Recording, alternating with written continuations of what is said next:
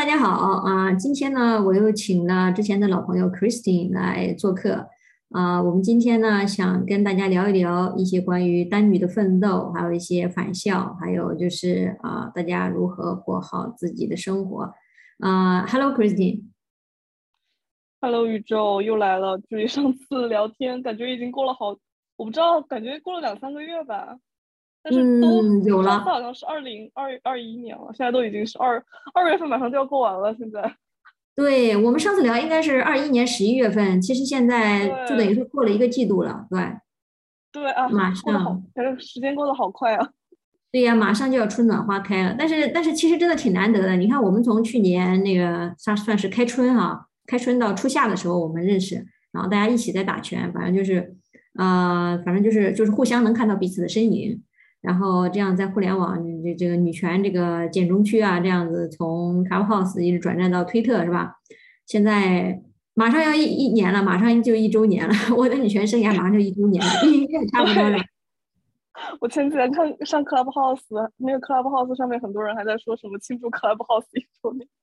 就真的时间过得太快了。而且我觉得就是感觉从去年这个时候吧，然后我觉得呃，不管是我自己还是看你，其实我觉得我们就有一些变化，就是我觉得算是进步，对，算是一些更进步的一些东西。对，其实我觉得改变挺大的。就我自己的话，从一开始就是感觉女权给我打开了一个新世界的门，就感觉哇，原来就是知道了女权这些理论之后，就发现这个世界上所有一切都这么顺眼了啊！就是以前总是觉得啊，怎么我就跟别人格格不入呢？我怎么就觉得这个不对那也不对呢？然后结果女权给了我很充实的一些理论基础啊，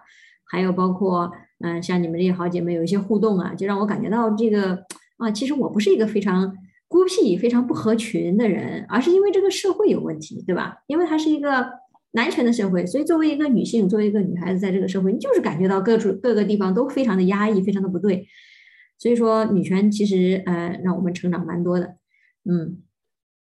对，是的，就是可以，我觉得可以在网上找到一个积极女权的同文层，我觉得对我来说非常重要。因为现实生活当中，我最近也在说，我我说我好像找到一个，呃，我现实当中的朋友，她她本来她一直是个女同，然嗯后她一直也有打拳，但是我最开始的时候我没有打拳，所以我知道她在打拳，但是我可能和她的共鸣不是那么多。但是就是最嗯近，就是我我发现我们俩都是那种好像越来越激进，越来越激进。而且她本身因为她自己是个女同嘛，就是嗯她对很多那种怎么说那种异性恋的东西啊，或者是爱屌的那些东西啊，嗯都她自己本本身本本本来天就是天生那种怎么说叫有点排屌的，嗯，所以就是我觉得就是也有很多共鸣。对，对你你这么说的话，其实就是说。呃，这个就呃也说到了，我们最近就是推特也也是大家不说推特吧，整个减重区都炒得比较火热的，就是经常会有一些这个所谓的异女，所谓自己是女权，然后没事儿就要炮轰一下女同啊，就要哎反正鸡蛋里挑挑骨头啊，挑挑刺儿挑挑刺儿什么的。但是实际上我一直以来我很替女同说话，我觉得女权跟女同这个关系是非常非常紧密的，也就是说女同绝对是女权队伍里一支先锋队，就说。不管是任何派别的女权，女同女权是一定要灭男的，因为大家一听就知道，女同女同根本就不爱男的，是吧？那么在他这个女嗯男女权光谱里面，那肯定不可能说，嗯、我找个好老公吧，嗯、这个男的也也要搞平权呀，尊重一下他们的权利啊，男的也不容易啊，还是有好男人的。这种说这种话或者说以这种理论为基础的女同女权是很少的，所以你刚才讲的，我是非常可以理解的。嗯，对，就是在。女同这个群体里面，对他们的天然的排男这个是非常高的，这个排难度，嗯。对，是的，我觉得我在现实生活当中，呃，遇到的就所谓的异性恋的呃女性，我觉得她们如果她们有女权意识，但是她们就最后都走不到就是要六 B 四 T，就是要彻底和男的去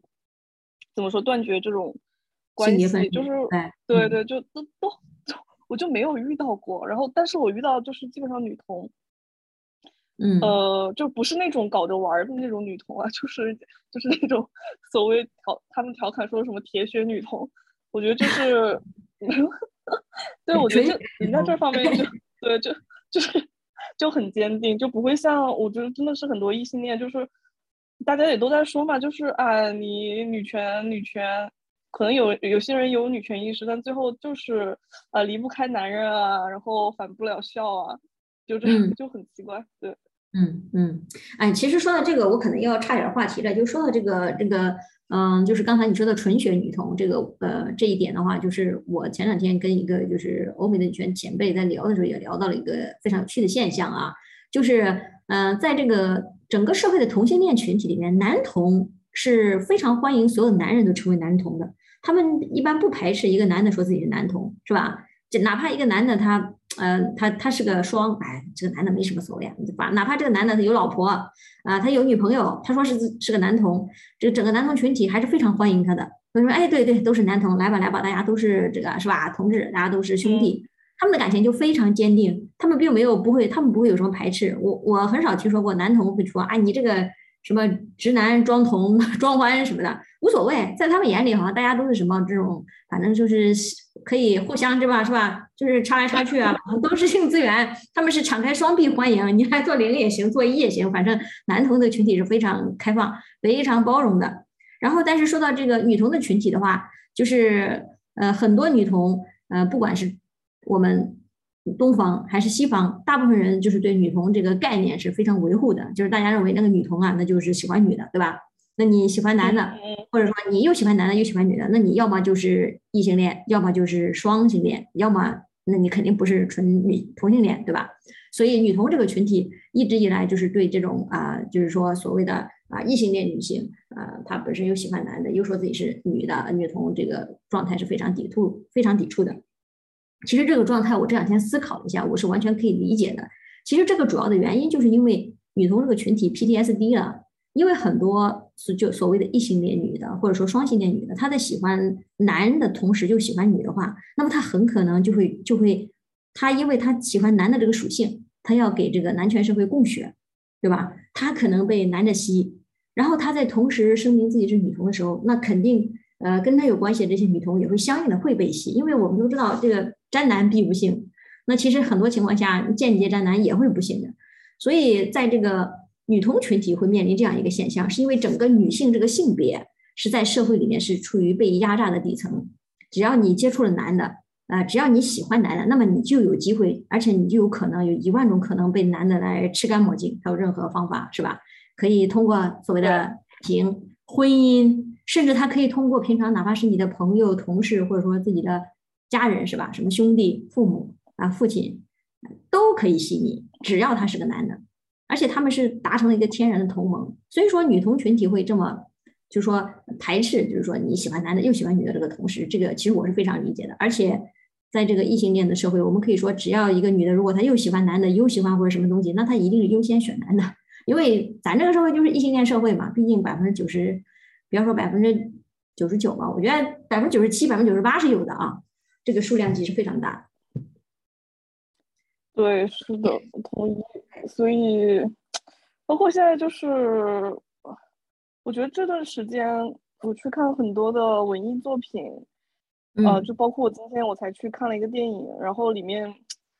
怎么说，他讲了好多三个人吧，就三个人讲了他们互相交叉的故事，然后就讲到，反正里面就是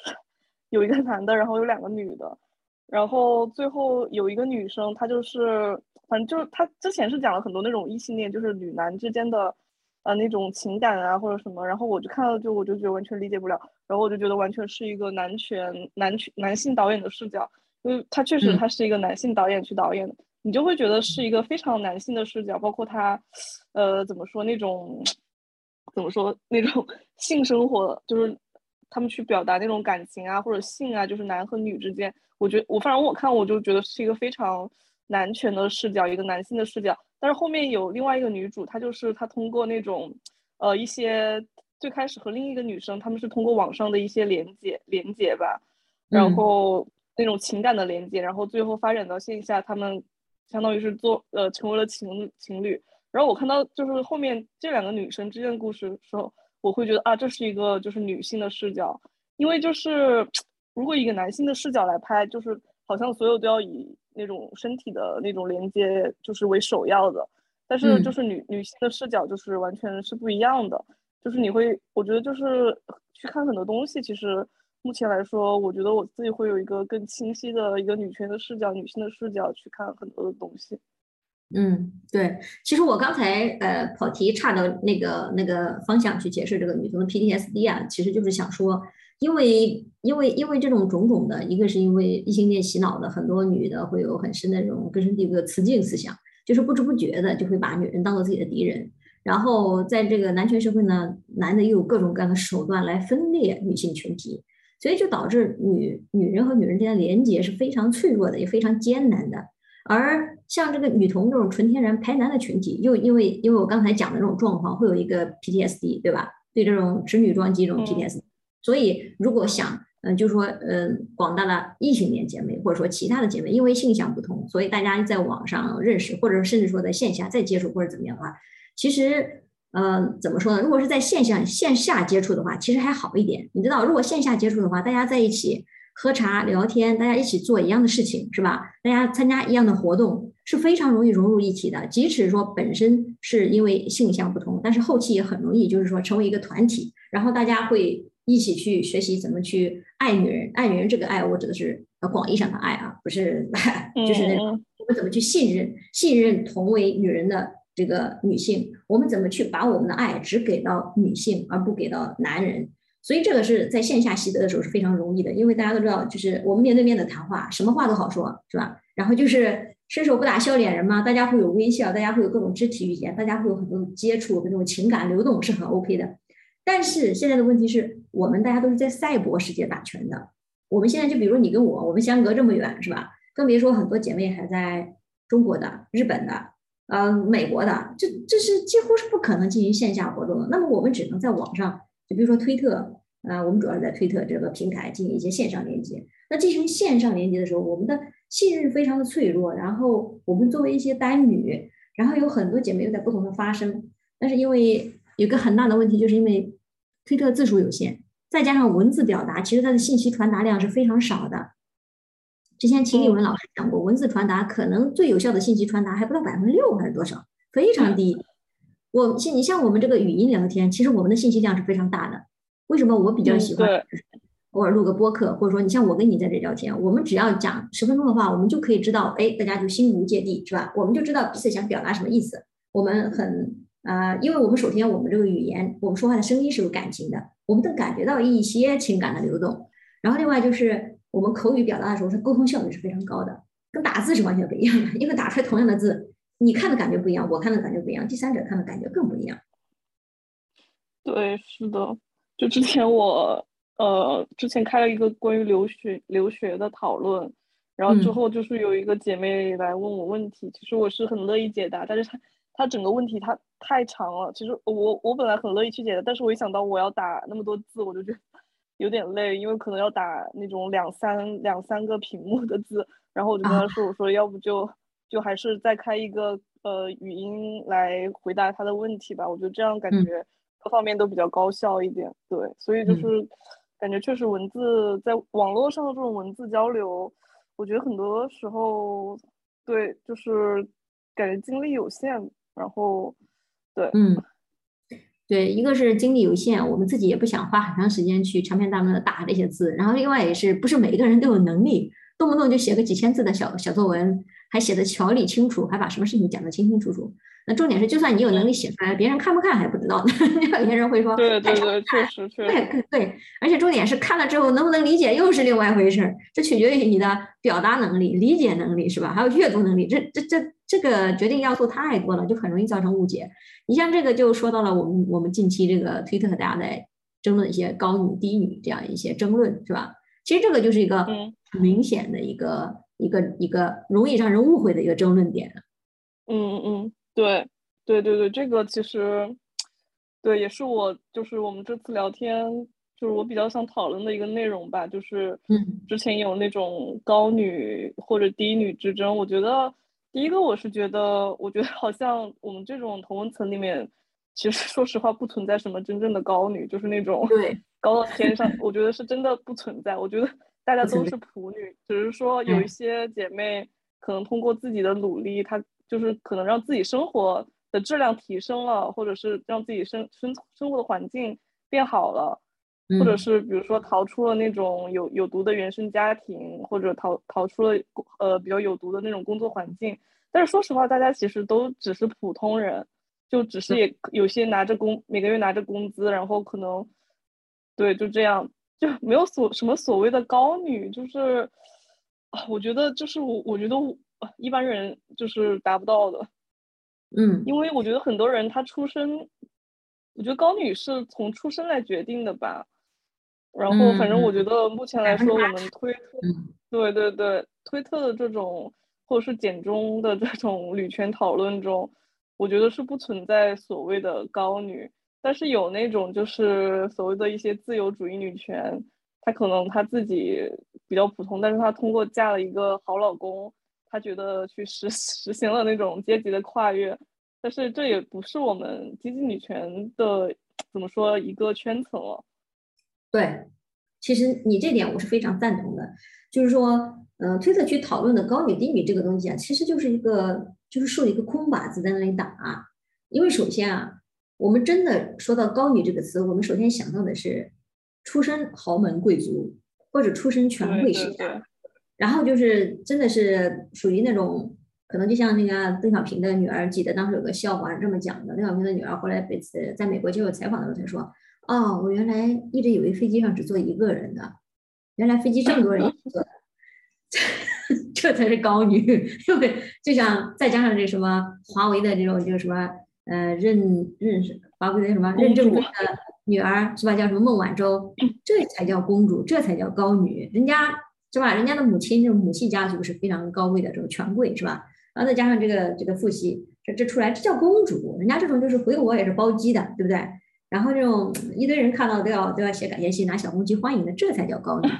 另外一个说，你要说真的高女，比如说像这个嗯，韩国的朴槿惠做到总统，她也能算高女，因为从阶级政治身份来说，是吧？她做到总统了，她算高女。那个台湾的蔡英文算不算高女？那我们也能暂且定她为高女，是吧？如果一个女性能做到一个国家的元首位置，或者国做到国家的部长这种，那也算是高女了，因为她是靠自己这种职位提升了自己在社会的地位，是吧？也算高女。但是这种在对我们积极女权，尤其是在推特上打拳的姐妹来说，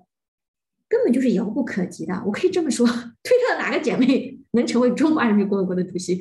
推特哪个姐妹能成为欧美哪个国家的 总理？几乎是没有可能的，对吧？然后你靠自己一人之力，你是不可能走到那个位置的。然后我们的出生已经已经决定了，我们也不是那些高层，也不是那些真正的高女。那么我们在这里讲高女要怎么怎么样，高女到底好不好？其实就是等于说是呃画了一个竖了一个空靶子，然后再谈一个根本就不属于我们自己的生活。所以实际上不管我们是把高女分析的再透彻，我们不管高女她背后的生活再龌龊，或者他们有多少的原始的罪恶，是吧？有多少的这个初始的罪恶？这个跟我们都没有任何关系的。首先，人家不会因为我们说了什么去改啊；其次，我们也不会成为那样的真正的高女这个人。所以，我们在因为批判高女的时候，会把这种批判延伸到所有其他女性，就延伸到你日子过得好一点，你稍微就是不缺胳膊不缺腿儿，对你稍微脑子好使点，能多学两门语言啊，你这个家里但凡家境稍微 OK 一点，你能出国留个学，都把你打到高女堆里了。这就有点，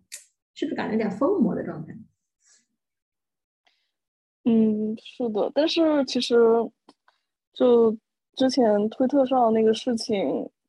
呃，就是有一位那那个 Lily 那个姐妹，她现在是退推了嘛？其实我觉得挺可惜的。然后，对对对，其实她之前关于高女就是低女的高女单女的一个讨论，我觉得，嗯，我觉得我比较认同的是，她是说有一些就是怎么说才初出社会的一些单女的。呃，单女的姐妹，呃，就是她是说，就是才怎么说，你才开始你的上班啊，或者是你才从学校出来，嗯，呃，作为一个单女，就是资源啊，什么收入都非常有限，就不用去羡慕一些，就是怎么说，通过婚姻啊，去实现了比较多物质需求的，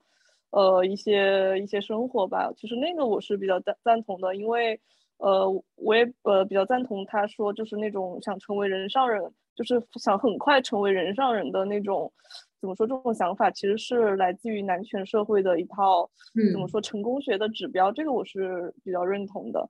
对对对，其实你说的这几点我也是很认同的。就是，嗯，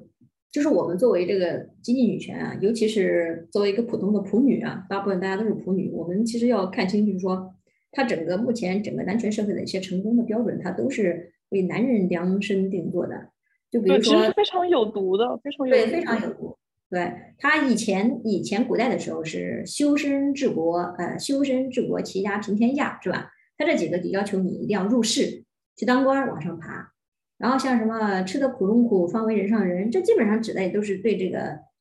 男的来说的。你使劲往上爬，爬到人上人，你才是真正的牛人。然后包括现在我们当代社会，我们现在整个中国的一个情况就是，它衡量人成功的指标有车有房，是吧？高职位收入，对 对，就是高职位有收入。然后另外还有就是说这个，嗯，有老婆有孩子，还有结婚成家，非常奇葩的吧？这几个指标，这四大指标。呃，就是车房算是物质，算三大指标吧。然后是有钱有工作，这算是二大指标。第三指标就是要要有家庭有孩子，孩子还要多，是吧？然后有老婆什么的，这个指标其实基本都是给男的来量身定做的。如果说女人女人，我们作为一个单女，就像你说的，刚刚来到刚刚走到社会上，很多单女姐妹是没有那么多资源的。你天资再过人，你没有过硬的一些社会上的这种人脉。没有过硬的这种经验的积累，你是没有办法在刚入社会的时候就马上升职加薪，是吧？一路打怪，这是这是残忍的现实社会，这不是在网上打游戏呢，是吧？你以为你是带主角光环，什么一路一下子升到八十级，那不可能的。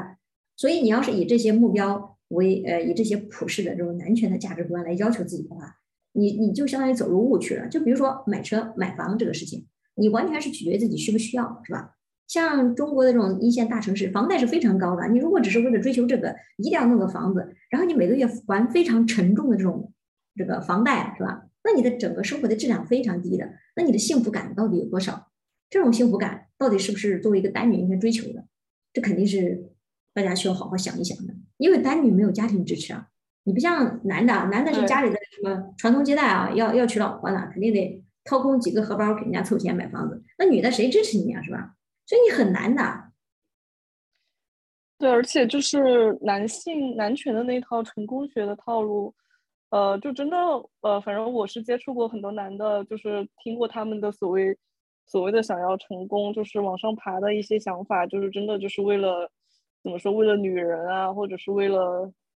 地位啊什么的，嗯，对，而且他们这种真的是一套男权，就是他们男的想成为一个成功的男人。然后其实也只是想去提提高他们在怎么说，就是男权男人的圈子里面的那种声誉啊，或者怎么样，但并不是怎么说，并不是为了女人，或者是说为了他的老老婆啊，或者是是怎么的。所以对，所以就是我觉得单女，呃，不要用这种男权的成功学的标准去往自己身上套。我觉得我们更多的应该是要自己和自己比较吧。对对，就是。对，就是因为我也知道，确实，呃，所谓的有很呃有很多底层女性，呃，就怎么说，像那种山区里面的那种女孩儿，就之前就那个呃叫啥啥来着，就那个张桂梅校长，对，办了一个那种，对，办了一个那个只给就在那个山区办了一个只给女孩儿读书的那种学校嘛，嗯，因为我们确实可以看到，像这种非常底层的。呃一些女孩儿，她可能她读读个义务教育或者九年义务教育都读不完，然后可能就要么就是被逼着去嫁人给弟弟赚彩礼，要么就是自己出来打工，然后继续被家里吸血。呃，确实是这种底层的女性，怎么说她的嗯起点可能会稍微呃怎么说稍微低一点，但是我觉得就是她可以和她不用去和一个就是说起点不一样的一个女性去比。然后觉得说自己好像起点没有那么高，就是没有上大学或者没有出国留学就要怎么样？我觉得她应该就是他去和自己比较，比如说他怎么说他呃呃通过自己的一些学习啊，然后去获了获得了一些证书啊，或者是呃进进入了一个自己比较喜欢的领域去工作。就是如果比他原生家庭给他的那个起点，他已经是在努力努力呃去得到一些成果的话。我觉得其实他就是奋斗成功了，就是不用去和怎么说呃本来起点就不一样的人去比，然后产生一种怎么说嫉妒的情绪，因为呃，其实那种也是一个比较男权的成功学的视角。嗯，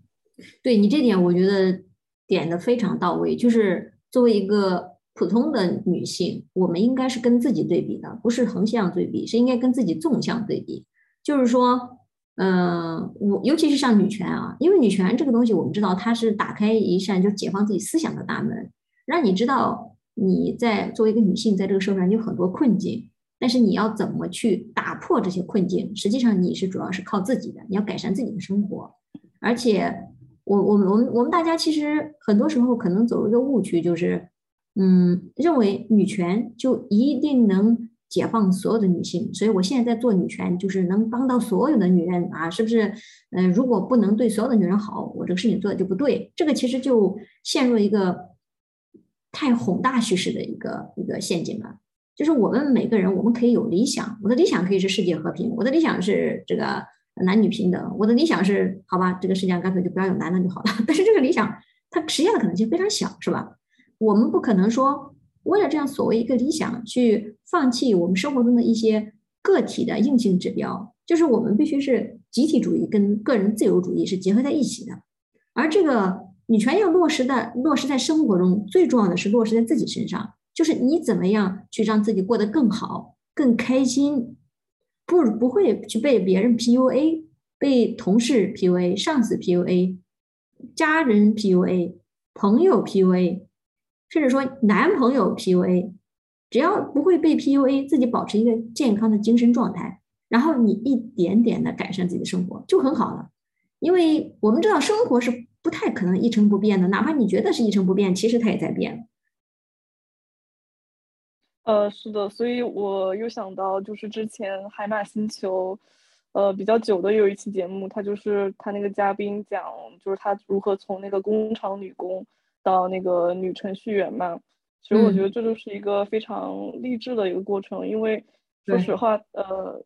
他怎么说？他我觉得从真的从工厂女工到程序员，呃，我觉得已经是一个怎么说百分之百百分之百的一个跨越了。就是生活呀，或者是职业上面的一个跨越。但是你说她是高高，是不是高女呢？好像也不是。但是我觉得从她自身的角度来说，我觉得她这种呃，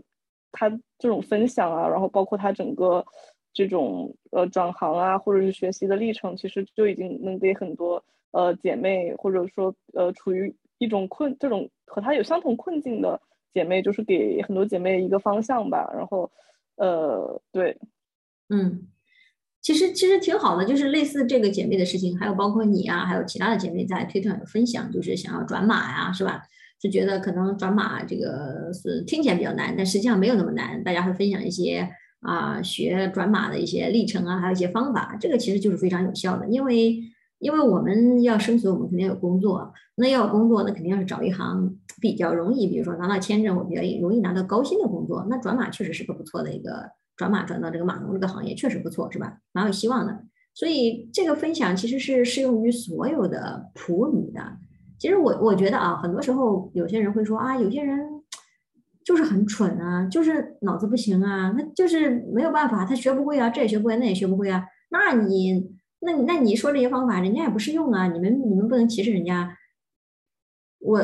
我其实听到这句话，我我其实你知道，我第一反应是非常无语。我说有些人确实他可能确实学习能力不好，他确实学不了东西。没有人会歧视这些东西的，没有人会歧视这些人的。真正的让这些人不舒服的是他们自己，因为他们会去对比，对吧？他对比，哎，为什么别人学会了两个语言，我学不会？哎，为什么你转码就转成功了，我转不了？啊，为什么你这个日子过得这么好，我怎么就过得不这么好？所以很多时候，很多所谓的感受到的歧视，或者说感受到这种压迫，真的是来自自己啊。当然，外在当然会有，因为这种普世价值观啊，是吧？还有别人经常在你面前说这些话，确实会让你感觉到很多刺耳。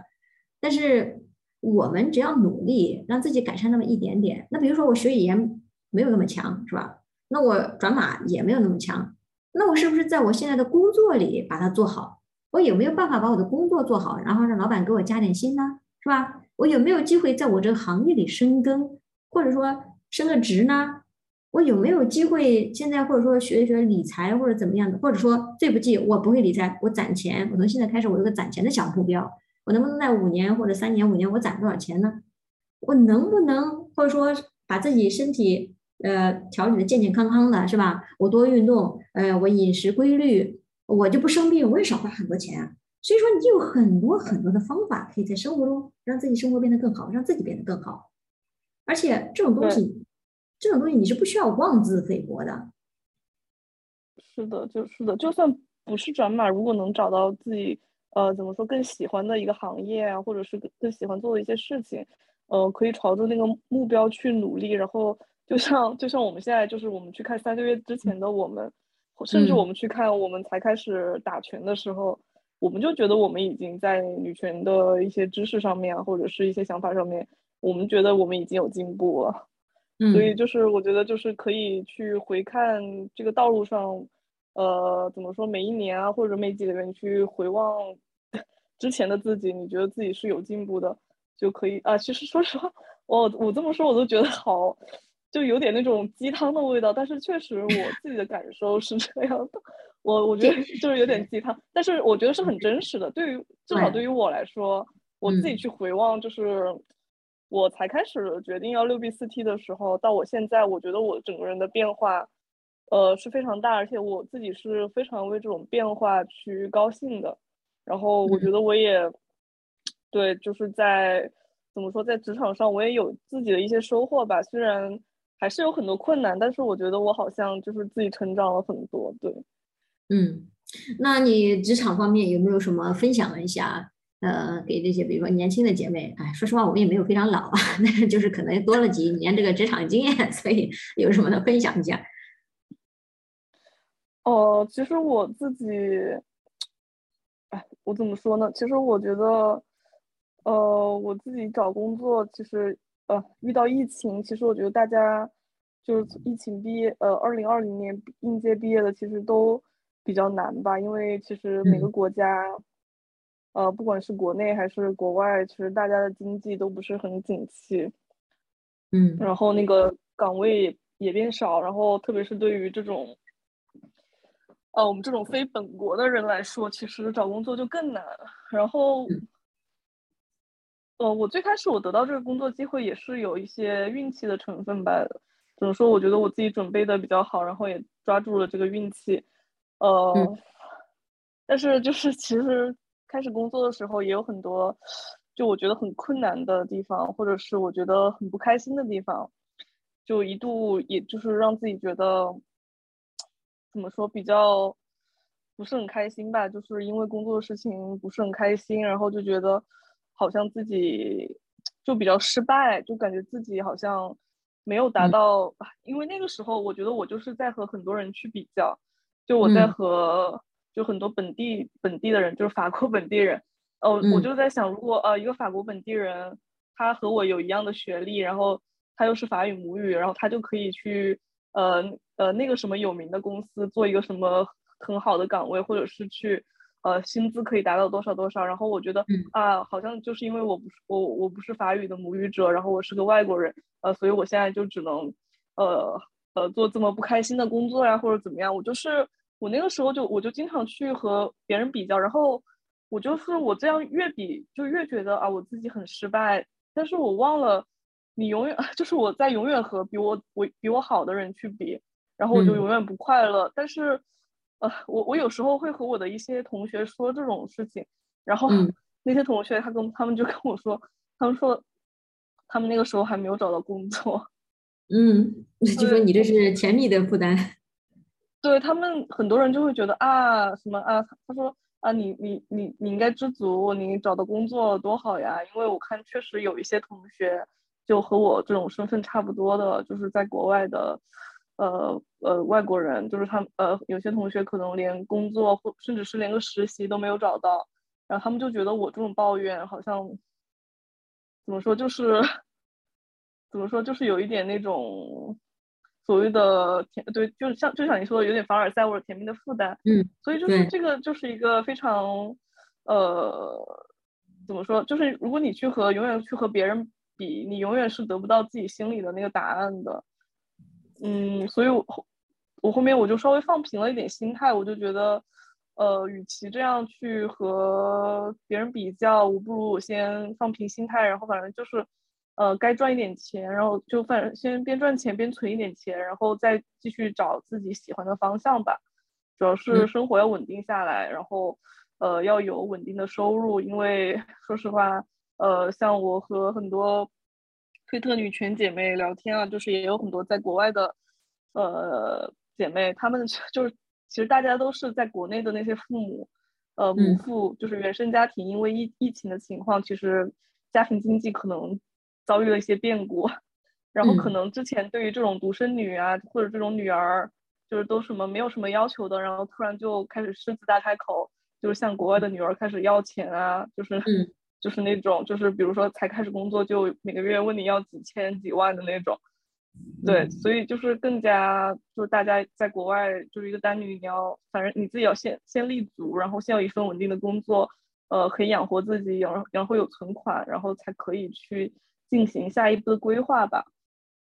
嗯，其实你这点我是非常赞同的，就是不管姐妹们是在国外工作还是在国内工作，你刚刚工作的时候，或者说是。你刚工作前几年，甚至说你工作了很多年以后，你的积蓄你都应该是优先要要存起来，以防万一的。你千万不要就是说，因为母父跟你说啊，我们养你不容易，我们现在老了，我们没工作挣不了钱了，你你每个月养我们吧，你一个月给我五千吧，哎，要不你这么多，要不一个月给我一万吧，或者怎么怎么样，或者在你这儿哭穷啊，然后你一心软，你就把自己的钱大把大把给父母了。其实就是个无底洞。对，是个无底洞。因为首先这个东西我们是有切身切身体验的。因为我当时那个呃刚毕业的时候，我的我我当时这个就是说逢年过节是给家里很多钱的，差不多把我一个月的工资都打给他们了。然后后来那个过了几年之后，我就发现这样不太对呀，我自己也没有攒到什么钱，为什么给他们钱的时候老是觉得我这么大手大脚？那原因是因为我觉得哎他们也不容易是吧？给他们点，反正我也不会变成穷光蛋，有什么呢？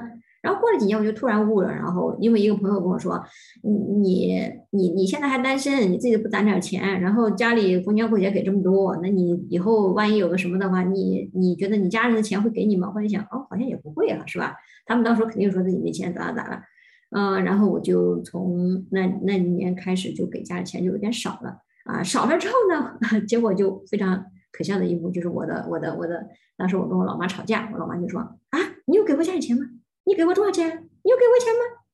当时你知道把我气的那种感觉，就是我当时气的想砸东西。就是我给你们的钱，真的要我去查转账单，我真的能查出来一长条。但是现在他这样说的时候，我竟然气得哑口无言，你知道吗？就是那种他们已经享受惯了，你经常给他们钱，然后你突然不给了或者给的少，他们就觉得你什么都没做。也就是说，真的就像无底洞一样，你最好就是把你自己全部卖了，把你的全部家当都填给父母，要不然他们永远都不会知足的。是的，所以就是当你才开始工作的话，就是真的要以自己的财务、自己的存钱那个存款，呃为第一要务。因为就是本来你才开始工作的时候，工资就相对来说比较少，因为没有经验嘛，就是你每个月拿到工资也不是很多。然后如果你再这样去，呃救助别人啊，或者救助母父啊，你真的你你不为自己的生活规划或者存钱的话，呃，你之后的财务状况就会越来越紧张。呃，就之前有一个那种也是讲理财的吧，呃，理财的一个知识，就是说，嗯，怎么说，就是这种打 我们这种打工人，就是这种工作，就是上班的人，就是至少你要，呃，你要先去算你一个月就是你的日常开销是多少，就不是那种大手大脚花钱，就是你的一个日常的开销，比如说房租，对，房租啊，吃饭啊，然后买一些生活用品是多少，然后你至少要存够。你至少你的存款里面要有六倍你的每个月的月开销这么多的数，然后可以去应呃应对你所有的变故，比如说你突然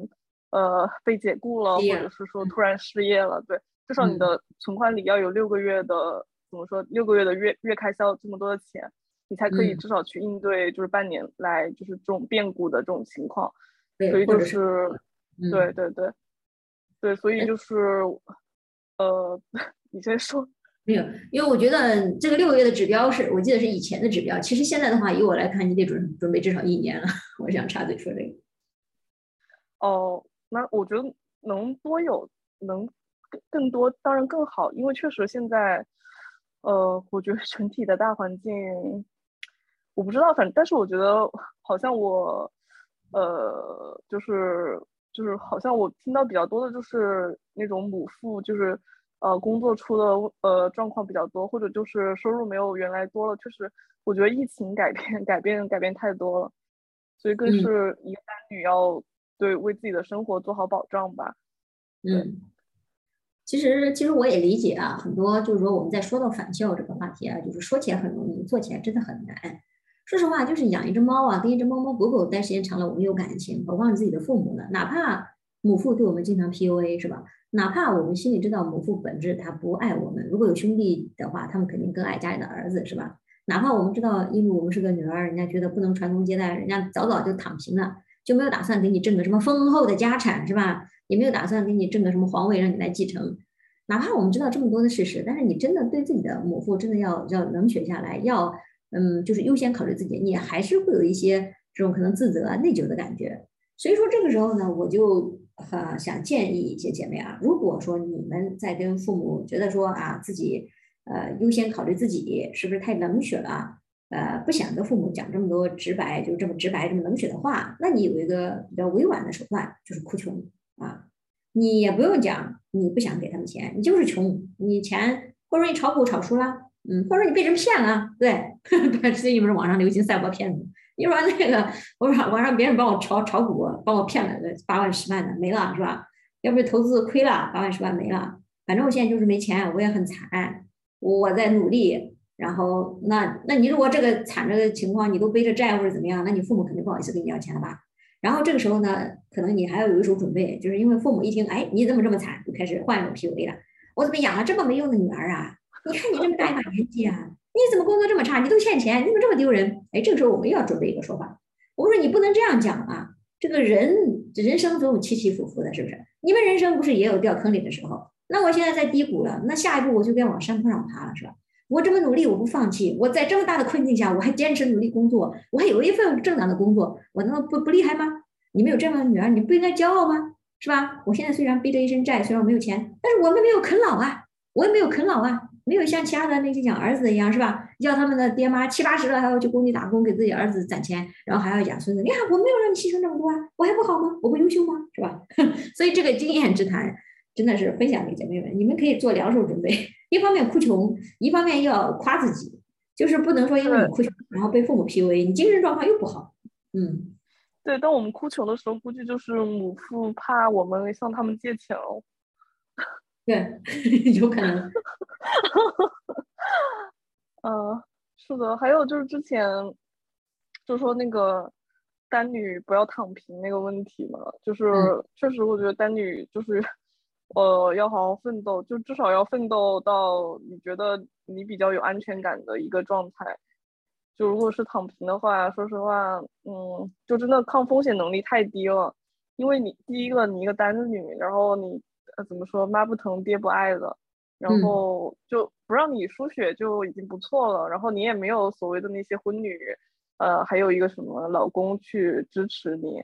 就是比如说你失业了呀，很多婚女失业了或者想转行，反正就也无所谓，反正家里还有另外一个人赚钱。而你的单女，呃，你自己不工作，要要是你自己失业了或者你自己出了个什么状况，那没有人会兜着你的，就是没有没有，相当于就是没有退路。对，其实你说的那个婚女的话，就是单女的抗风险能力差，是因为婚女人家已经出卖了自己的子宫、自己的身体了，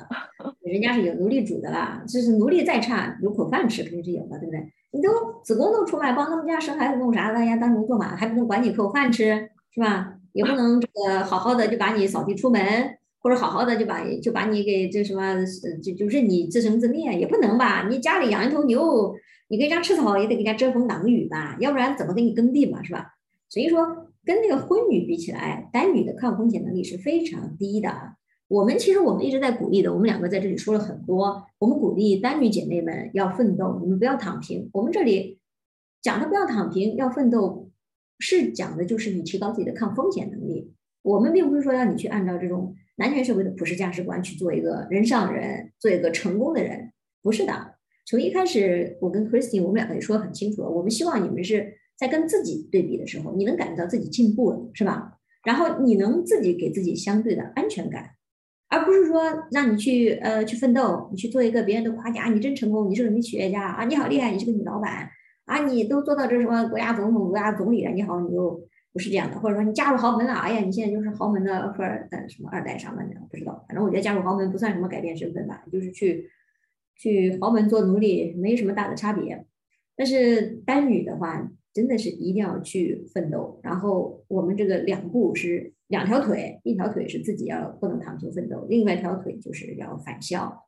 尽量不要让自己的父母成为自己最大的一个弱点。当然，我们我们知道，如果是独生女的话，可能真的挺惨的，是吧？所以独生女，你父母有什么事情你也放不下。但是你换个角度想想，他们，你现在金宇的父母怎么着都得五十以上了，对吧？应该没有更年轻的吧，是吧？五十，那五十以上，他他都活了五十年了，他们俩一起干活的，他们俩没点积蓄，他们俩都什么都不行，要靠你一个二十多刚刚毕业的人去养他们，这靠谱吗？这不说明他们两个有问题吗？他们两个年轻时候不奋斗，他们两个一直躺平，是吧？或者说他们两个吃喝嫖赌，根本就不干活了。那这样的话，他们要承受一定的这种这种风险，或者日子过得苦一点，那是他们应得的呀，是吧？我们没有能力，不是说我们家有个金山。然后别人吃不晚饭，我连一碗饭都不愿意给，是吧？不是这种状况。嗯，对，是的。然后我就想到我自己的母亲，其实她也是怎么说？她就是属于那种可能四十多岁不到五十岁就开始躺平的那种。所以就是她现在，因为她现在相当于是个单女吧，因为她离婚了，然后他的抗风险能力就很低，就是她。他是很早就退休，他也有一点退休工资，但不多。呃，然后我就怎么说？我我之前也有建议过他，我就说他反正也才五十五十出头，他也可以去做一点其他的东西，或者是学一点什么东西，总比你一天到晚在就是在家里躺平，就是真的什么都不做比较呃要强一点吧。然后他就说啊不，他说太太累了，就不想学，就觉得自己笨。我觉得真的是自己在 PUA 自己。是啊，而且而且你 觉得，我觉得这是是自己 PUA 自己。就我在那儿，我一句话都没说，我就说啊，你可以去学点东西啊，或者怎么样。然后他自己就啊，我什么哦，太老了，太笨了，什么啊，学学学不来。就我觉得，我觉得其实很可悲的，就是就自己的第一反应就是对于去尝试一些新的东西，就是觉得自己不行。我觉得就是真的是一个很可悲的一个状态。是啊。而且这种其实就可能说到这种这种精神状态了，就是要提到这种呃女性的这种情绪或者心理问题。其实我觉得一个女的，不管你是年轻还是年长，如果你没有工作天天在家的话，很容易出现精神或者情绪问题的。这个其实对这个呃就是心理上的健康来说，它不是一个好事儿。就是说，如果说你不工作了，在家像这种 退休的大妈一样，没事跳广场舞啊，你很多姐妹天天玩啊玩啊，那也行，这种算是比较快乐，是吧？无忧无虑。但是如果你不是这种无忧无虑，那就会非常无聊。你无聊的时候，你的精神人就会萎靡，是吧？萎靡不振呢，就容易可能身体不好，然后就也可能就是，反正绝对是还不如你出去工作。你工作的话，只要不是这种。劳动强度非常高的，你比如说像你的母亲，哪怕她是这五十多，那你又不可能让她去工地搬砖啊，是吧？你不可能让她去这个厨房切菜呀，这种忙十几个小时不带停的这种非常高强度的度的体力劳动。如果是一般情况下，比如说帮人看个店是吧，收个银或者是什么东西，这个东西，嗯，打个杂或者这种不是非常强度不是非常高，然后又比较悠闲这种工作，其实对他来说是非常好的。是的，但是啊，感觉没有办法，呃，说服他。反正我，对，就没有没有办法，感觉因为一直他在用自己对自己的否定来，就是来自我 PUA。嗯，我觉得就是这种自我 PUA，就是感觉就是很多那种被打压的女性的一种习得性的无助。嗯，就像那种祥林嫂啊，或者是那种呃在家暴里面的那种女的，就是啊，我呃就已经被打的那么惨了，就是还是。啊，我离不开这个男的，我我我我不能离婚，这种就是一种习得性的无助。嗯，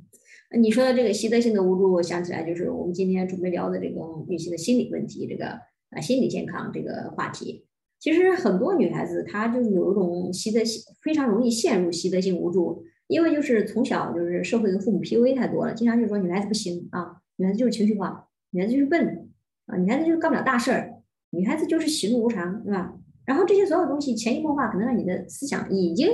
自我认同就是这个样子。虽然你不知道啊，虽然看到很多人他不承认，你包括我自己，我也不认为我是这个样子。但是偶尔在情绪低谷的时候，我们还是会陷入这样一种自我 PUA。我们已经把社会对我们的 PUA 转化成了内在的 PUA 了，转化成内在的标准去要求自己。然后这个时候就很多女孩子她会她会很容易陷入情绪或者精神问题，就是因为因为因为整个社会要求女性要温柔要懂事，然后但是现在又要你要做一个女强人啊，你要又能干活又能挣钱，但实际上他就不考虑这个女性我做了这么多，我能得到什么权利是吧？就是你只能做，你没有权利。然后这个时候。那很容易心理就出现问题了，然后很多时候女性出现了心理问题，再去找一些心理医生的时候，心理医生又是男的，心理医生是男的，他用的又是男权社会那一套来继续 PUA 你，就会导致你很多女孩子的抑郁啊或者怎么样，就是陷入无限的循环，就是没有办法好起来，就是因为你不停的在这种男权的价值观里面打转转、打圈圈，你没有办法跳出来，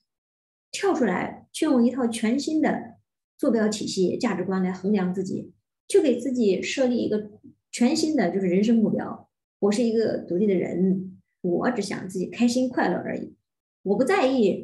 你整个社会要女孩子只留长发呀，还是化妆啊，是要女孩子白又瘦啊，还是女孩子温柔啊，这跟我没有关系，我就不要这样做。我也不在意整个社会会不会说啊，二十多的、二十八什么二十六以后的女人都是剩女啊，女孩子不嫁人是不完整的，女孩子不生孩子是不完整的，这些东西我也不在意，通通不在意。我更不在意别人会说啊，你这个。女孩子怎么就不像女孩子啊？你就说话太直接啊！你你这个太粗鲁啊！通通不在意。然后你把这些通通的东，通通的这些所有的男权的这种这种洗脑的价值观，变成不在意的对象之后，你就发现自己非常解放，你就发现自己跳出了这种这种怎么说呢？父权的价值体系、价值坐标体系。呃，对，就是这种女性对自己对自己的这种。PUA 我就是呃见到特别多，就包括现在我很多我同龄的一些人，或者比我小一点的一些女孩子，就是他们经常跟我说啊，我最近要他们最近要找实习，或者是最近要找什么工作了，然后就觉得自己啊没有经验啊，然后或者是怎么怎么样，就是担心呃找不到啊，或者是那个公司不要我，呃，但是我我我都总是会跟他说，我说你不要，你要相信自己，你永远你你永远是最好的，然后你你可以。呃，随便的去投你所有你想投的那些公司，我说被拒绝了也没有关系，被拒绝了呃是公司的选择，但是不代表是你这个人的怎么说你你的能力，就是我我都会很就是鼓励他们去做他们想做的事情，因为就是他们怎么说，如果连试都不去试一下，就是第一步反应就是啊自己不行，呃呃肯定人家不会要我，呃如果连试都不试一下的话，我觉得。就是没有，那就没有机会了。就是永远就是一个负循环，就是永远是啊，我不行，然后也不去试，然后当然你就得不到这个机会。你去试了的话，我觉得至少，如果你得到一点点，比如说一个面试呀，或者是一个笔试呀，呃，即使最后被拒了，我觉得也是对自己自信心的一个提升，而不是说一直在这种啊我不行我不行的这种呃循环里面打转。所以目前来说，就对于这种在一些。呃，只要是女孩儿就来跟我说一些他们在职场上的一些困惑，我都是会以鼓励为主，然后让他们放心大胆的去做自己想做的事情。嗯，其实我的话，我在生活中遇到的情况跟你也差不多，不过我不是鼓励职场，我是鼓励学习，因为我在学习这个瑞典语嘛，属于第三种语言。然后我在学习瑞典语的过程中，我是经常会鼓励很多身边人，因为说实话。可能瑞典语对很多中国人来说，它也不是，并不是非常容易学习的。然后我我认识的很多身边的朋友，他们其实并没有去学，有一些呢，就是一直没有开始，来这边一两年了也没有开始。他们会认为啊，瑞典语用处不是很大，然后认为自己这个是没有一个很好的就是。啊，老师来教自己啊，或者说身边没有一个人陪练呀，反正就会有各种借口啊，或者还有的就觉得，哎，自己就是对学语言没有天赋，没有办法学不会，会有各种各样的借口。但这种借口其实就是属于一种，嗯，也是属于自我的洗脑跟自我的 PUA 的。就像你说的，他们自己就是还没开始做一件事情，就先否定了，就认为啊，我不具备这么多条件，嗯，然后我自己的资质也不行，所以我去学一门这种第三外语，我学不会或者怎么样。然后我基本上也是会跟他们说，你们去试一下，反正。语言这个东西它是以交流为主的。你就像我自己的话，我就是拿来跟别人对话。你去超市啊，你去买东西，你去逛街啊，你遇到人嘛，哪怕路边问路的，你你就尽量去用瑞典语，你多说，你多沟通，然后慢慢的能用就好了。谁管你说的到底地不地道，是吧？谁管你发音准不准呢？谁管你的措辞是不是有有错呀？然后你如果把它当成一个，如果你把它当成一个，就是说考试考试一样的一个一个指标，给自己一定要考到九十分或者考及格才算好，那就是真的很不必要的。你包括职场，像你说的也是这样子的。我们在换工作的时候，很多女孩子确实是非常就是低估自己啊，低估自己，然后去投一个职位啊，或者写自己简历，总是觉得自己要百分百满足才敢去投。但是实际上，大家没有发现吗？屌子啊，男的那自尊心是非常强的，他哪怕只有百分之三十的能力，他都敢去投百分之百的职位，他就觉得自己嗯，差不多七七八八了啊，自己天资过人，嗯，学学就可以，只要你让我做这个经理，我就能管下面的人。所以这种自信的话，其实是很多女孩子缺乏的，所以需要我们大家去鼓励，包括你鼓励你的身边人，我鼓励我的身边人，甚至我们在网上进行一些互相鼓励，我觉得这都是非常好的连接。哪怕是在赛博世界，是吧？大家分享一些东西，然后彼此进行鼓励，哪怕只是一些啊文字上的或者语音上的鼓励，这也可以帮助很多。然后另外就是我们去看很多其他的女孩子分享自己的成功的事情，这也算是一种，然后去改变以前对自己进行自我 PUA 的那种状态。当然，这个可能 需要很长的时间，然后需要慢慢的去改变。嗯，但是不管怎么样，我觉得大家还是要相信自己吧。你只要去做，就比不做好。哪怕做的不好，对，就是一定要对自己有信心、有自信。哎，我想问一下，你瑞典语，你知道世界上有一共说瑞典语的人有多少吗？最多就是瑞典这个一千万人，能有多少？还有芬兰的，至少有一至少有一千万人，因为瑞典一共有一千万人说。对，嗯，哦，法语，然后可能还法语，法，我觉得可能世界上有一亿。对。好像我听说法语、西班牙语都算是大语种，这个小语种，我的小语种拿到我那个国内的那个那个会把这个非英语类全部换成小语种。但是实际上，西班牙语、法语都是非常大的语种，就是在全球很多国家都在说。因为毕竟殖殖民对以前殖民对的影响，对对的，其实根本就不在。嗯，但是瑞典语确实是比较小的一个语种，比较小，比较小众，说的人也少。然后就是除了瑞典，好像也没有什么人说了。对，也就是也就差不多，对。对，荷兰语也是，荷兰语也是只有荷兰讲。但是话说回来，人家民族自己的语言，我们在这里生活，不学人家语言也不好。所以说，我是把语言当做一个工具的。嗯，对，就会会给你的生活带来很多方便的，肯定。对对，所以我现在的话，作业都是天天拖到 deadline，拖拖拖拖，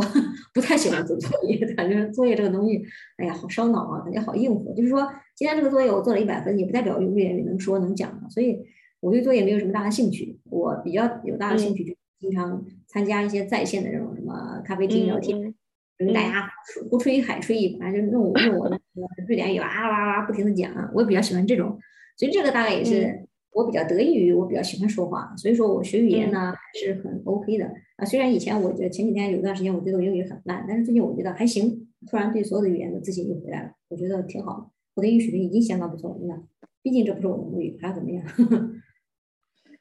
对，挺好的，挺好的。就是说到这个语言学习，就是我最近就是听那个播客，就听宇宙乘客，听的还挺多的。他们不是之前也最近也一直在推荐你的这个播客吗？然后我就去听了他们比较早期的一些播客，就可能他们从二零二零年到二零二一年，呃，第一个就是我觉得他们一直在就是鼓励大家去多学语言，就是去学不同的语言，我觉得这个特别好。然后包括。要跳出这种中文的这种思维去看世界，我觉得很好。然后包括我去看他们的那个怎么说，他们的一个怎么说女权的激进程度，我觉得也是越来越激进。就是他们早期的时候还我觉得是非常非常温和，呃，但是也是就是有那个女权态度，但是是非常温和的那种。但是他们现在也是越来越激进，所以就是。有这种，比如说像要么是播客呀，或者是用推特去记录这种女权女权的声音。其实你再往回看，就是我刚才说的，你会你是会发现每个人都是在进步和变化的。对，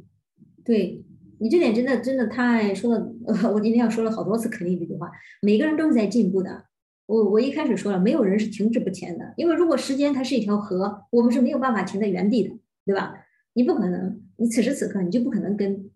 彼时彼刻的你是一样的，那哲学了，可能要绕口令了。但实际上就是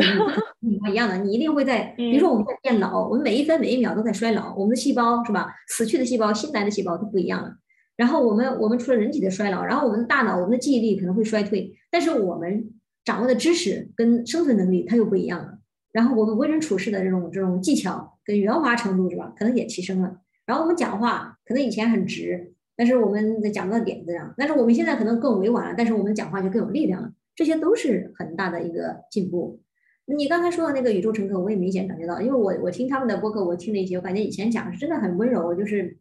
很多就是就是要我说就是温和派女权，然后后面我就感觉到，我感觉宇宙乘客的那个 MT 他讲话真的是在很很很努力的收着。我感觉如果不是因为审核的原因，我觉得他很多话可能就跟我们一样激进，因为他的观点是跟我们一样激进的。但是很多话你知道，在国内平台你不能讲的，你不能去提返校，不能去提这个呃 CTP 不好什么的，性别分离，对，发不出去，不能提那什么男的都不行，男的都去死吧，这都不能说，说了可能都不行。你包括海马星球的秦老师，他也他在变呀。你知道我感触最深，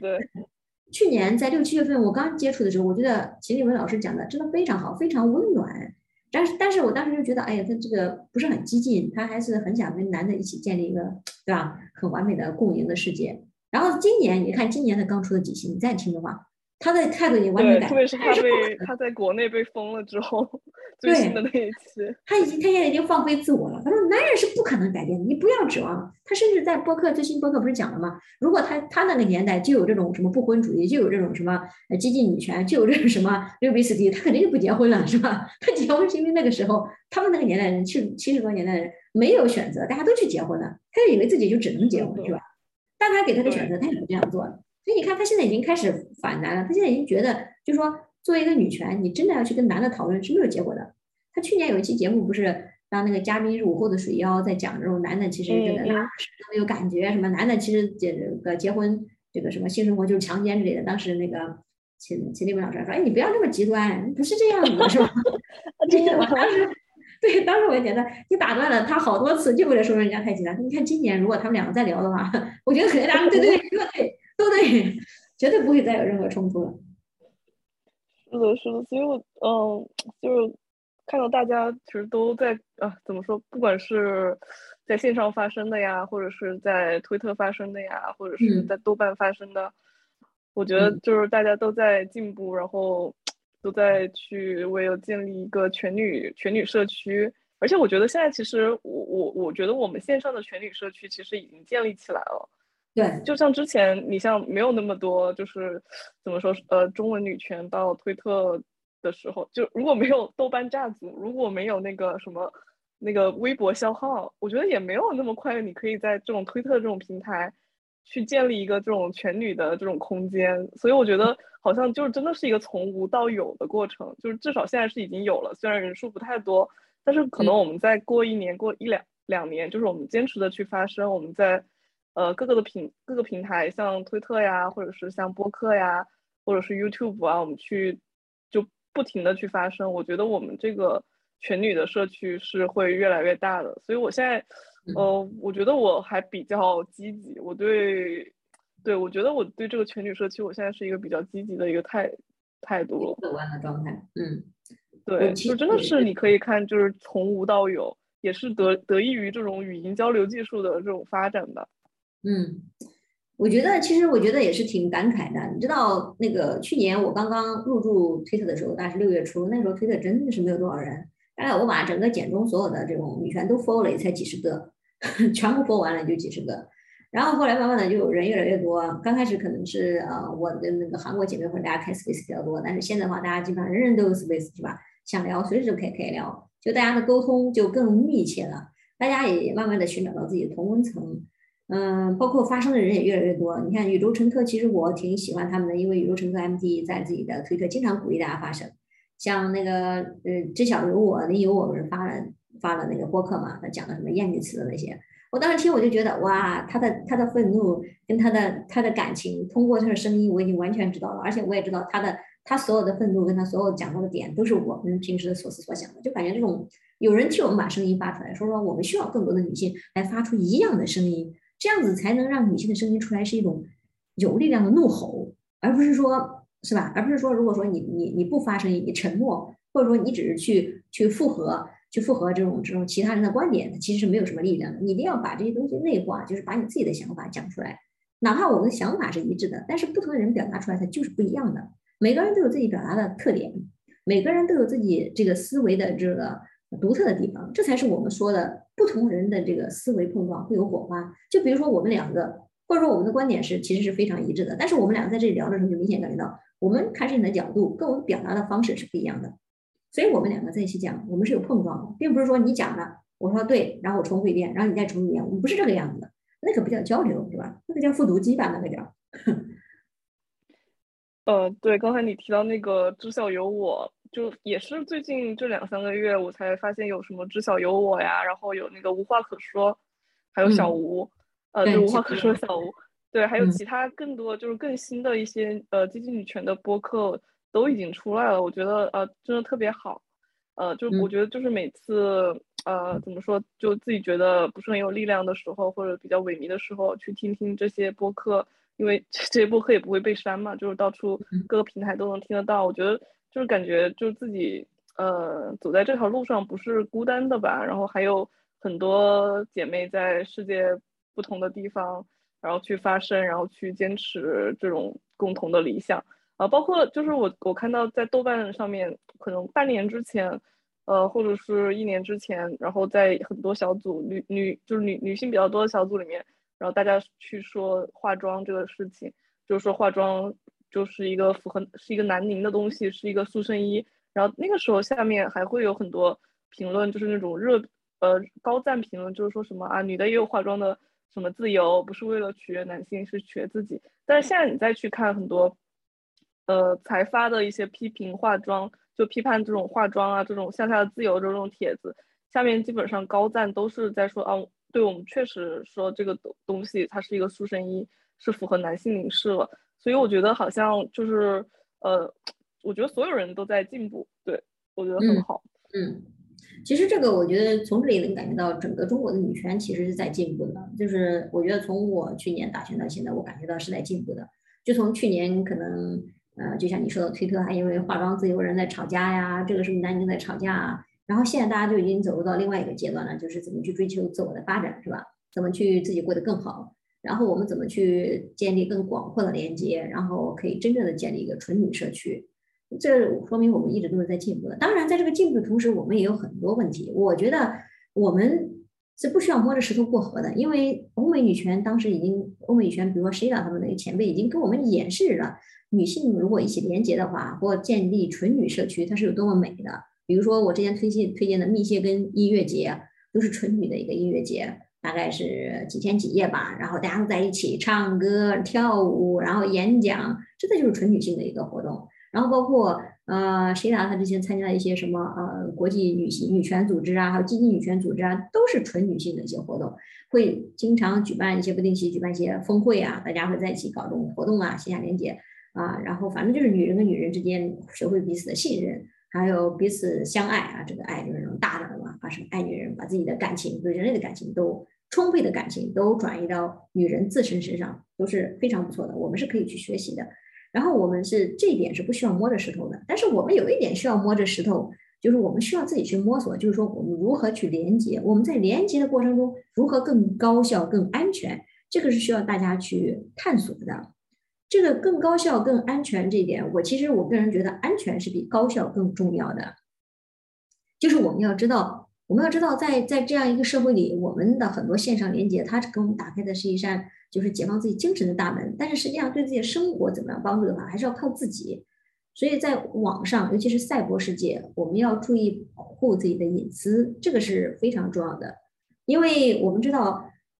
你没有办法断定。在屏幕后面的键盘后面，那个是一个人还是一个狗？是一个女人还是个男人？他到底是一个道德高尚的人还是个道德低下的人？你如果把自己所有的风险都放到别人手上，你指望别人是一个高道德，别人是一个君子，别人不会背刺你，别人不会欺骗你。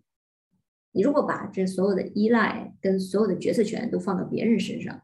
那么一旦发生了不好的事情，你或者被出卖了，或者被背刺了，或者被骗了，或者你的隐私曝光了，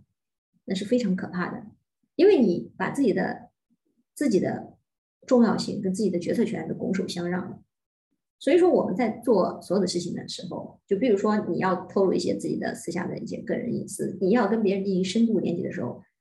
我其实是真的希望广大的这个女权姐妹都好好想一想，你能不能承受一些不好的事情发生？你可以去想一想嘛，有什么不好的事情发生？如果你们不知道有什么不好的事情发生，你们可以去推特看看我经历过什么样的事情。如果你们推特也不想看，那我也可以告诉你们，不好的事情就是。可能今天跟你打面打拳的姐妹，你们现在很好，加了微信，聊得很开心。明天人家就谈了个男朋友了，嗯，然后就投奔男权了，然后可能甚至在网上加入了男权组织的，然后把你们这些隐私就公布出去了，别人又开始攻呃攻击你，这都是有可能，因为这是发生过的事情。其他姐妹有讲的，还有就是有的有的人会讲这种女女联结，来跟我一起挣钱，来投资股票，哎，我这一千万差八万啊，什么什么，反正就是类似这种段子吧。然后你去。好，你真金白银钱给了，然后回头钱没了，这个时候你怎么办呢？大家也知道，在网上那种诈骗啊，这种东西啊，多了去了，几千万、几百万的，说没就没了，连个水漂都不带打的，你报警都没有人管的。如果这个时候发生了，你怎么办呢？你想一想，你能不能承受吧？你能不能承受别人把你的隐私曝光到网上？你能不能承受你损失这个八万、十万，甚至八十万，或者只是八千？或者你能不能承受你把？你你你跟一个人刚刚认识，你就跟他建立很深密的这种这种信任感啊，然后你把自己的所有一切都告诉他，然后可能明天他就告诉了别人，反正你自己去想一想吧。我觉得这一点啊，姐妹们就多思考吧。我们真的是不能从不能操之过急，连接和信任是需要时间的。没有人说看一眼我就信任你，我此生非你不信任啊！不信任你，我就不是女权。那这个就是属于道德 PUA 了，这个。嗯，对，就是我，我觉得不能打着以女权的名义去要求别人要怎么说，一定要信任自己，或者是要付出什么。我觉得真的以女权的名义去要求谁谁谁怎么样，不管这个人是是不是一个姐妹，还是说是一个。啊，婚旅我觉得都是不太可取的，因为就像我们今天刚才讨论那么多，我们都在说女权对自己自己的发展怎么是去让自己变得更好，怎么去让自己成长，而不是说打着一个女权的名号去要求别人啊，或者是对别人提一些怎么说，除非是他要求你去，他他他在问你的建议，我觉得就是没有必要对其他的任何一个人。不管是姐妹或者是其他人也好，去指手画脚吧。对的，就是说我们也要注意个人边界感。其实太过界的事情不要做，就是太别人的隐私不要去打听，太过界的事情不要做。如果你想帮别人，当然是好的。但是如果说别人根本就没有提出来要你帮，你跑出去，哎，我帮你吧，我来帮你赚钱吧，我帮你投资吧，你这对 是不是很很奇怪的事情？然后。真的是这个赛博世界啊，波谲云诡啊，什么事情都可能会发生啊。这个所以真的是要小心、小心再小心。就像现在我跟 Christine，我们两个在这里录的播客，那我们两个是可以承受所有后果的。就是我现在这里说所有的话，我也不害怕你有人去把我的话重新再再什么整理整理，怎么怎么样去造加个字幕或者怎么样，无所谓，你加嘛。我现在说出来了，我就对我说的话负责，是吧？我敢在这里发声，我就不怕别人拿我发声的。内容或者拿我说话的这些观点去做什么事情？对的，反正就是还是要保证大家保保护网络世界，保护好自己的隐私，还有个人的信息，然后还有自己的钱财。对，嗯嗯，对，就刚才你那点说的也挺好的，我最后 echo 一下，就是说，任何人打着女权的名义去要求别人做什么的，这个都是。非常违背女权初衷的，因为女权是为了女人所有的权益，但是我们是在呼吁，我们是在建议，我们并不是在要求。就比如说，作为一个积极女权，我是支持要解构强制性异性恋的。我认为异性恋这个立场是应该放弃的。就如果作为积极女权，你的目标是推翻整个男权社会，从根本上解构男权社会存在的这些基础，那么男权社会存在的基础就是强制性异性恋和婚姻。那么反婚。和放弃异性恋，这个应该是一个基本的立场。但是这个政治立场，是我个人认为一个积极女权应该坚持的政治立场，是女同女权应该坚持的政治立场。但是不代表我拿这个政治立场就会去指着一个人的鼻子骂，你怎么还在要那男爱男人？你怎么还是就是不能放弃爱男人这种幻想？我没有这个权利的。所以说我在网上发声或者怎么样，我讲的都是讲，如果你不放弃，这个代表的是什么？这个是什么意思？如果你不放弃，这个跟基因女权的理论是相悖的，你没有办法让你的理论跟你的现实操作、跟你的跟你的个人认知三者结合在一起的。如果一个理论你自己都不信，如果一个理论你自己根本都做不到，那你怎么去呼吁是吧？建议别人去做呢？所以，作为基因女权，真的很多时候，呃，我觉得可能我的观点听起来很激进，但是我觉得大家从来也没有去对着一个人进行攻击。当然，我认为像大家说的这些婚驴啊，讲的这些这个这个非要爱男的，死活就是离了男人不行的这种异性恋，或者说是就怎么样爱男者啊，这个我们是一个范畴，我们并没有说是拿一个人出来啊。比如说现实中，我有很多，我有一些这个。朋友确实是目标就是要找个男朋友赶紧结婚的，也有一些结婚的认识的。你说咱活这么大，总不能没有这些朋友吧，是吧？女性朋友，但是我从来不会说因为人家结婚了，因为人家想找男的，那我看人家就横眉冷对啊，或者从此恩断义绝，再也不联系。这个但是很幼稚的，那是真的很幼稚的，因为别人作为一个女人，她们确实有权利自己过得幸福，过得开心啊。建议我给了。那个分析我也分析了，但是别人非要这样做，那就去做吧，那咱也没办法，是吧？拦不住。对，毕竟他自己做选择，就是他自己负责，我们也不能为其他人的选择去负责。对，我们不能为其他人的选择负责，我们也不能逼迫别人选择，但是我们可以。但是，对，但只能说，如果反正在我这看来。呃，怎么说？我觉得我的同温层是一定肯定六 B 四 T 是一个底线，就是性别分离是一个底线的。就如果做不到六 B 四 T，我觉得就是不不不能算我同温层吧。他可以说他自己是一个什么自由主义女权，或者是一个什么其他类型的女权，但我觉得不是我的一个激进女权的同温层。对，对的，我的激进女权的同温层，女同女权的同温层也是六 B 四 T 是基础。然后我对这个网上很多喊着说，哎呀，这也是十 BT 姐妹，哎，那也是十 BT 的，我是非常存疑的，因为你知道，好多人声称自己十 BT，但实际出生衣他脱不了，他们觉得脱出身衣就要杀了他们俩，要了他们老命啊！你说出身衣都脱不掉的，还要喊自己是十 BT，然后还要非要找男朋友的，也说自己十 BT，我就所以说，我只能说，别人说自己十 BT，信不信在我，但是我的同文层一定。起步应该是六比四 T 的性别分离的，如果不是性别分离，我不觉得你是真正的基因女权，所以也就不是我的同文层了。但是现实生活中，现实生活中有很多人他们要存在，那就存在，我也不会去干扰干涉他们的生活，这就是我的一个女权的态度跟生活的一个践行吧。对，是的，是的，嗯，好像今天聊的差不多了。对，今天聊的挺久了，你还有什么想补充的吗？嗯，我觉得差不多，我觉得该聊的都聊了，就是希望每一个女权姐妹，就是怎么说，新的一年过得更好吧，就是可以实现自己的目标，不管是出国，呃，或者是学语言，或者是赚钱，希望都可以实现自己的目标。嗯嗯，我也是，我的愿望跟你一样。我觉得今天我们聊了返校，聊了这种啊单女个人的发展。还聊了一些就是女性容易自我 PUA 的这种情绪问题，其实聊的面也挺广的。嗯，其实千言万语汇聚成一句话，就是我们真的希望所有的这个女权姐妹是越来越好。然后你只要跟自己相比，你比昨天自己好一点，比去年自己好一点就足够了，而且你一定是会可以更好的。然后希望女权能真的能让每个姐妹真正的让自己更开心，自己生活更快乐。啊，女权解不解放其他人，这个。不是我们的责任，我们不需要为这些东西苦恼。我们让我们的生活尽量的简单化、开心化、快乐。好，那感谢呃 Christine 做客，今天我们就先聊到这里。谢谢，大家拜拜，晚安，晚安。